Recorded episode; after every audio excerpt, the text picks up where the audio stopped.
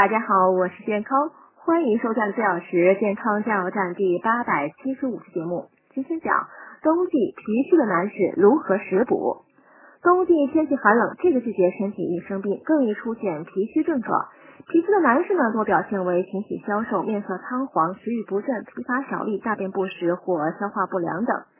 脾虚的男士在冬季的进补原则应以补阳运脾为主。多吃性温健脾的食物，比如金米、莲子、芡实等，以及鳝鱼、鲢鱼、鲤鱼、带鱼、虾等水产类。山药、大枣、莲子富含淀粉，容易吸收，具有健脾益气的作用，也可多吃。在肉类的摄取上呢，应选择细纤维的鱼肉为主。